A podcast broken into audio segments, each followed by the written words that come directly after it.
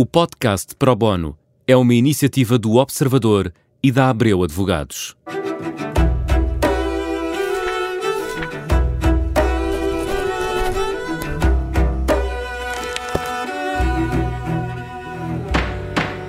Começa agora mais um Pro Bono, um programa em que procuramos responder a dúvidas uh, jurídicas e neste segundo episódio vamos falar de startups.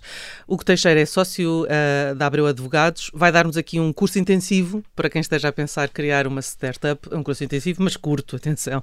Hugo, obrigada por eh, se juntar a nós antes de mais. Começamos mesmo por aí. O que é que é necessário para criar uma startup?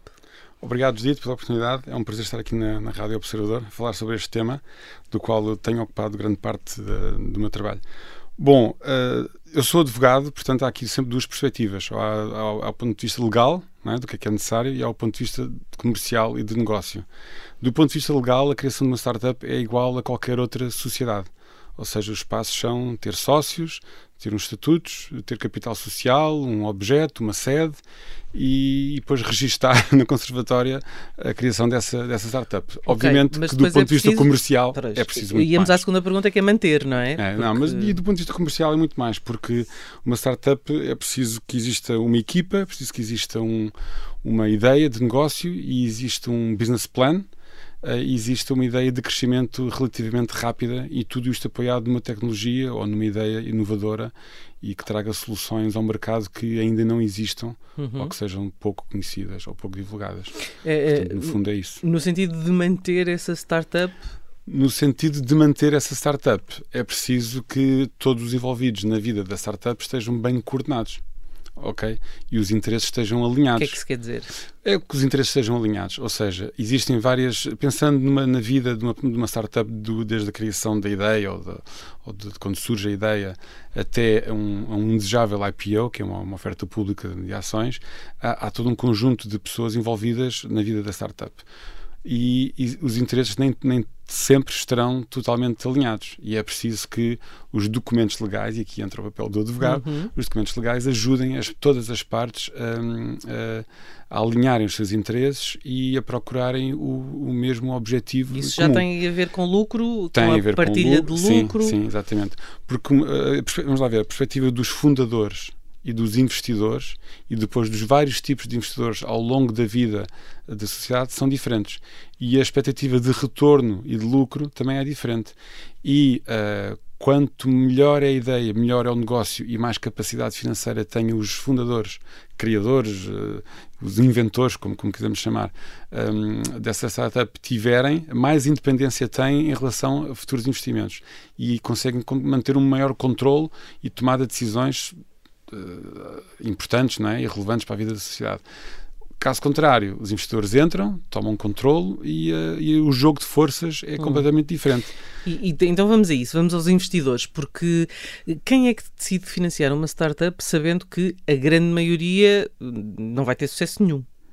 Certo, a pergunta é, é, é pertinente e é óbvia e eu percebo-a, só que aqui a questão não é bem quem, é que nível de risco é que estamos nós uh, um, uh, dispostos, dispostos, a... dispostos a aceitar para investir numa startup.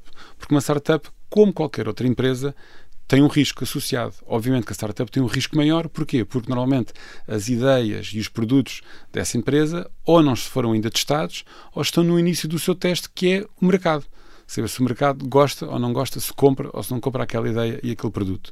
E obviamente que em fases muito iniciais de vida de uma startup, uh, o risco é maior. É diferente se nós investirmos numa sociedade que já existe há 100 anos, que projeta um tipo, um certo flow de um fluxo de, de, de, dividendos e sabemos quanto, mais ou menos quanto é que esperamos de retorno. Uma startup que ainda não vendeu nada, temos mesmo que apostar na ideia. E para isso existem vários tipos de investidores. Hum. E existem vários acrónimos ingleses para, para os mesmos tipos de investidores, porque isto é um mercado muito anglo-saxónico. Hum. Há Portanto, muitos business angels por aí. Os business angels, ou venture capital, ou risk capital, e depois há várias formas de financiamento conforme a fase da, da empresa. Portanto, há o seed capital, há o stage capital, há o crowd, e depois temos depende. Há crowdfunding também, é? Crowdfunding também, pode, o investimento pode vir dos próprios investidores se tiverem capacidade financeira para isso, que é o chamado bootstrapping. Mas, pelo uh, menos já não é só preciso ter um tio uh, rico para investir numa ideia. Não, não, é? não, não, aliás, normalmente os primeiros investidores são os três Fs, que é o Family, Fools and Friends. Não é? Gosto dos fools, que são os tolos. Exatamente. Há a família que percebe que vai arriscar tudo no, no, no seu familiar. Sim. Há os friends, que arriscam também um bocadinho, que não, não procuram ter um, um retorno imediato ou grande, e depois há os fools que andam aí uh, à procura de oportunidades. É Mas isto é mesmo uma fase muito inicial. Depois, obviamente, que vem uh, tipos de investidores que com, com algum tipo de sofisticação uh, mais, uh, mais relevante e depois também especializados em diversos tipos de mercado, conforme o mercado em que a startup se insira, não é? Normalmente é tecnológico, não é? Não, normalmente tem sempre uma tecnologia associada e isso hum. por si só não faz o mercado. Pode ser ou uma fintech ou relacionada com energia verde, por exemplo, ou com energia Mas ou o que com, é que faz a diferença entre transporte. Uma, uma startup uh, em relação a uma empresa banal? A startup, não há uma definição legal do que é uma startup. Não há. O conceito conceito de startup é um conceito que apareceu há relativamente pouco tempo. E que está sempre, de alguma forma, ligado a uma inovação a uma tecnológica. inovação tecnológica, uma, alguma coisa que seja disruptiva do mercado. Portanto, okay? se eu quiser fazer toalhas, não estou a fazer uma startup. Só se for o processo de fazer as toalhas for completamente diferenciador, ou então se forem umas toalhas que têm outras funcionalidades que não a toalha normal, uhum. que é limpar ou secar, ou uhum. seja o que for, não é? Obviamente, e se estiver ligado a uma, uma tecnologia nova, inovadora, passa-se a chamar startup até ao certo ponto em que ela, o crescimento dela já não permite que lhe chamemos startup, já é uma empresa normal de uhum. mercado que venda. Uh, portanto, uh, portanto, o conceito não é. Há, existem, existem vários, se calhar depois já lá vamos mais à frente, existem vários apoios às startups. Podemos ir já e normalmente, e normalmente nessas medidas, nesses diplomas, quando são governamentais, uh, tenta-se definir o que é que é uma startup, não é? Tenta-se uhum. definir ali alguns critérios. Uma empresa com menos de 4 anos, por exemplo, ou menos de 3 uhum. anos. Mas estamos a falar de capital... apoio estatal. Sim, estou a falar do apoio estatal, que no fundo eu estava aqui a recorrer ao apoio estatal, aos diplomas de apoio estatal, para uhum. tentar definir o que aquilo que ainda não está definido, que é o que é, que é uma startup. Mas vamos então a esses apoios. Sim. Há, é possível candidatar-nos com uma ideia? Há com... muitos apoios diversos, há apoios, apoios de natureza privada, há apoios de natureza estatal. Os apoios de natureza estatal passam sempre pelo IAPMEI, na maior parte das vezes, ou então até pelas autarquias, municípios, que também tem aqui uma componente bastante importante, e também pelas universidades, já agora. Uh, mas pronto, o apoio estatal normalmente um, uh, foca-se em duas ou três áreas, que é a parte fiscal. Uh, sabemos que o Orçamento de Estado para 2022 tem algumas alguns benefícios fiscais para startups e é preciso enquadrar o que é, que é uma startup para poder beneficiar desses benefícios fiscais. também para a parte da contratação de trabalhadores uh, e, e, linhas de capitalização que normalmente têm juros bastante menores do que o uhum. mercado normalmente aplicaria e, portanto, então, uh, Portugal até... é, é, propício uh, ao aparecimento de startups. Portugal tem coisas ótimas para o aparecimento de startups, mas tem questões estruturais graves também para a sua manutenção, digamos assim. A sua excessiva não... burocracia. A sua excessiva burocracia, se Uma calhar lenta. A, a, complexidade. Isto é um exemplo que nós estávamos a falar, porque a complexidade de um, diplomas sobre startups e de ajudas não é fácil de entender. Fazemos sempre muita legislação. É? Fazemos sempre muita legislação, nunca é claro. Também há várias entidades no, no setor das startups que, que um, têm regras próprias, portanto é complicado perceber isso. A burocracia, uh, não termos escala, porque uhum. é, é, diferente criar um produto e uma ideia num país com 80, 90 milhões de pessoas e com um certo tipo de rendimento per capita do que em Portugal, que somos só 10 e, e com rendimento per capita mais baixo, portanto, difícil ganhar escala, burocracia e impostos porque a partir de uma certa altura, assim que se começam a criar, criar os primeiros dividendos, uh, os impostos caem-nos em cima. Uhum. E, e, e, nós já não temos muito tempo, portanto, quero falar de unicórnios. Força, vamos embora.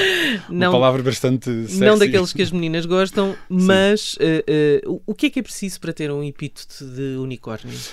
Mais uma vez, não é exatamente, não existe exatamente uma definição legal, mas para ser unicórnio o mercado entende que é um, uma empresa que tenha uma valorização nas várias rondas de investimento que já foi tendo, mas uma valorização acima dos mil milhões de euros. Mas sem, dólares. mas sem entrar em IPO, portanto, sem. Ainda sim, sim. Ainda sim. sem. Ainda numa fase inicial, e... ou média, digamos assim. Quantos, quantos unicórnios é que temos em Portugal? Em Portugal, uh, criados por portugueses em Portugal, há cerca de seis ou sete unicórnios sendo que a particularidade dos mesmos é que quase todos já têm, já têm as suas sedes oficiais fora de Portugal. Portanto, numa fase. Por uma questão de impostos? Por uma questão de impostos, por uma questão de também procurar os mercados que têm mais uh, uh, visibilidade para eles uh, atraírem mais investidores. Portanto, é uma coisa é estarmos em Portugal com o nível de investidores que temos, outra coisa é estarmos nos Estados Unidos, em que o capital, Londres, venture é? capital, ou em Londres, o capital de risco, venture capital estão, são números gigantes, gigantescos, uhum. é? e o acesso aos mesmos. Portanto, alerta Estado, não é? É preciso acarinhar as nossas startups. É preciso acarinhar as nossas startups e é preciso criar condições para as manter cá o máximo possível. Isso é um bocadinho como os jogadores de futebol, não é? Sim. Nós criamos, temos, somos bons, eles, enquanto são jovens, jogam aqui bem, mas depois, a partir do momento em que alguém acena com, a, com as notas, uhum. uh, saem daqui. É um bocadinho assim.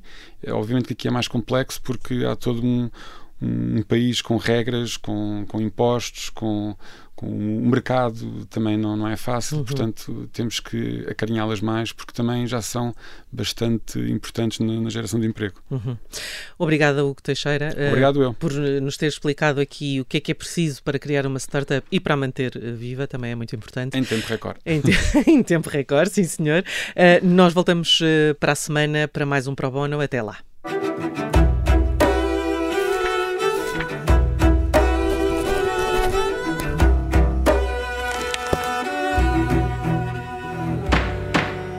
O podcast Pro Bono é uma iniciativa do Observador e da Abreu Advogados.